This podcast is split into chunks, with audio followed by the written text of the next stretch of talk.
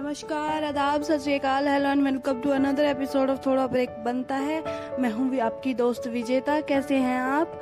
आज का पॉडकास्ट शुरू करने से पहले I want to wish Kanwar Rathore from Rajasthan happy birthday Kanwar may God bless you दोस्तों, आप भी अगर अपना बर्थडेज हमारे साथ मनाना चाहते हैं तो हमें ईमेल भेजें।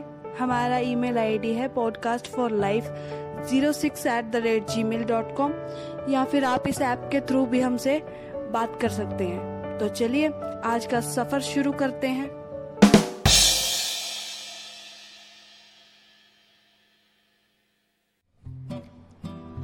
दोस्तों, जैसा कि आपको पता है, हैप्पी एक बार ऑर्डर के लिए निकला था।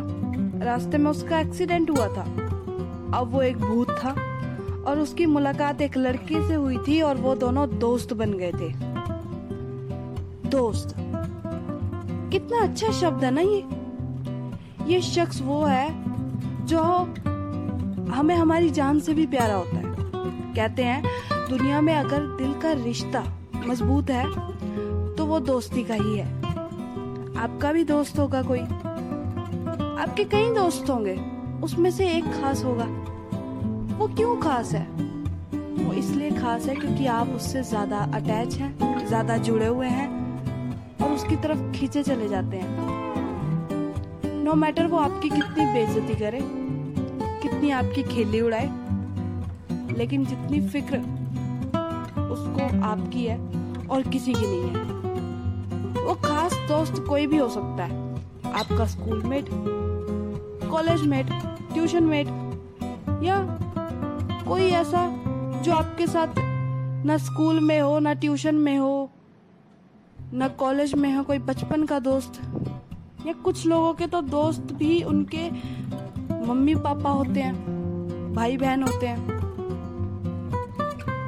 जो उनको उनकी जान से भी प्यारे होते हैं। इसी तरह हैप्पी और रवि की, यानी वो साइकिल वाले लड़के की दोस्ती पक्की हो गई थी। दोनों साथ साथ घूमते थे, मस्ती करते थे। उनके लिए दुनिया उन दोनों तक ही सीमित थी। इस बीच हैप्पी के घर वालों को रवि ने बताया जो कुछ हैप्पी के साथ हुआ। हैप्पी के घर वाले और स्पेशली उसकी वाइफ बहुत रोए, दुखी हुए। लेकिन समय के साथ साथ उन्होंने सब स्वीकार कर लिया और आगे बढ़ने लग गए।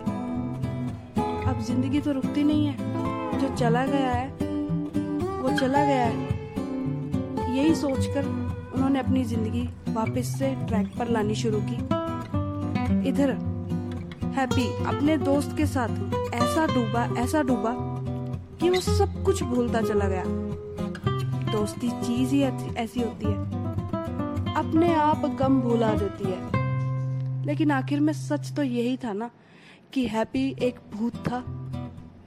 तो रवि को कभी कभी डर लगता था कि कहीं ये मुक्ति के लिए ना जाने की कोशिश करे। लेकिन दोस्त खोने के डर से वो डर भी जाता था। कुछ दिनों तक दोनों ने खूब मस्ती की, घूमे, फिरे, ऐश की, लोगों को छेड़ा, लोगों को डराया। बहुत हंसे। फिर एक दिन फ़िल्म देखने का प्लान बनाया। रवि बहुत एक्साइटेड था तो उसने शाम में सारा काम खत्म करके शो की टिकट्स ले ली। वो बहुत एक्साइटेड था कि हैप्पी को इस बार अपने साथ शो दिखाने ले जाएगा। शाम को दोनों की सवारी निकली और एग्जैक्ट थिएटर हॉल के सामने जाकर रुकी। दोनों अभी बातें ही कर रहे थे कि एक सुंदर सी लड़की सामने से आई और रवि से बोली क्या आप आ, मेरे साथ सीट एक्सचेंज करेंगे प्लीज़ एक्चुअली मेरे दोस्तों की सीट आपके पास है लेकिन मेरी सीट थोड़ी दूर चली गई है। रवि उस लड़की को देखता रह गया। हैप्पी ने छेड़ते हुए बोला कि आप ब्यूटी क्वीन है भाई? तो रवि थोड़ा शर्माया और बोला, जी मैडम, बिल्कुल, ले लीजिए सीट। हैप्पी ने रवि को छेड़ना शुरू कर दिया। यही तो करते हैं दोस्त, टांग खींचनी शुरू कर देते हैं, पार्टी मांगते हैं। उसको छेड़ रहा था, फिर अचानक से शांत हो गया। और फिर बोला, भाई, तू शादी कर ले। मैं कब तक तेरे साथ रहूँगा, ये मुझे भी नहीं पता। रवि गुस्से में बोला, कहीं नहीं जा रहे हो आप भैया, चुप रहो और अंदर चलो मूवी शुरू होने वाली है। अक्सर जब हैप्पी इन चीज़ों के बारे में बात किया करता था तो रवि उसे इग्नोर कर दिया करता था।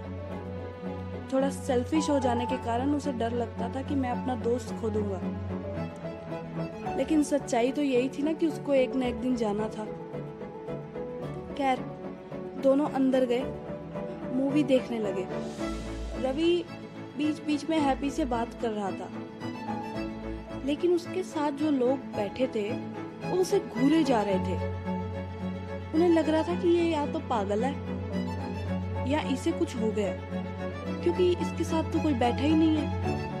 ये किससे बात किया जा रहा है?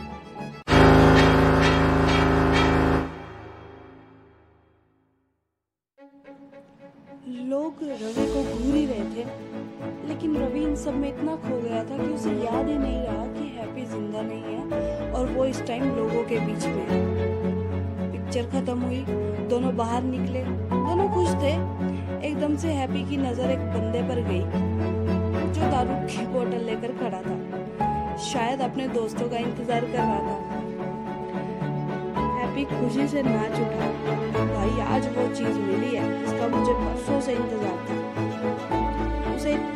बाद अपनी फेवरेट चीज़ दिखी थी। बहुत मना करने पर भी जब वो नहीं माना तो रवि को मजबूरन उस आदमी के पास जाना ही पड़ा।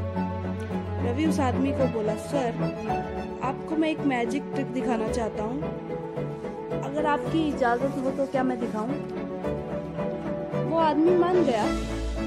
रवि बोला, सर, अभी मैं एक मंत्र पढ़ूँगा और ये बोतल खुद ब खुद खाली होने लग जाएगी। आदमी बोला, अबे पागल है क्या? ऐसे कैसे हो सकता है? लेकिन जब रवि ने कहा, सर, आप एक मौका तो दीजिए तो उस आदमी ने एक्साइटेड होकर उसे हाँ कर दी। उसने बोतल कार के पास रख दी रवि ने हैप्पी को इशारा किया और पीने को कहा। बस फिर हैप्पी को और क्या चाहिए था आदमी अपनी बोतल खाली होती देखकर इतना डर गया कि वो भाग ही गया। दोनों रवि और हैप्पी काफ़ी देर तक हँसते रहे। फिर हैप्पी ने वो कहा, जिसका डर रवि को था, मुक्ति। हर इंसान को मरने के बाद मुक्ति मिलती है। नहीं तो उसकी आत्मा भटकती रह जाती है और समय के चक्र में इस तरह खो जाती है कि वो फंस कर रह जाती है। कुछ समय के मेहमान ही तो हैं पता नहीं, कब किसकी अवधि खत्म हो जाए। रवि बहुत रोया। पहले तो वो मानने को तैयार ही नहीं था। लेकिन फिर अपना लालच हटाकर उसने देखा कि मुक्ति भी ज़रूरी है। हैप्पी को जाना ही होगा। नियति है वो उसे रोक नहीं सकता। उसने हैप्पी को एक आखिरी बार गले से लगाया और कहा, भैया, आपको कब्बो नहीं भूलेंगे? आप भी हमें याद रखिएगा। हैप्पी रोने लग गया। जब से वो दोनों मिले थे, ये पहली बार था कि हैप्पी आज रो रहा था।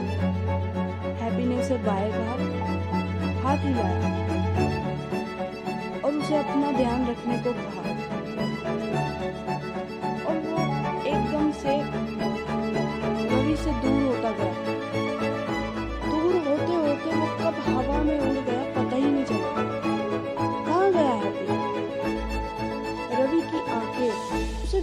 गई, पर वो फिर ना दिखा।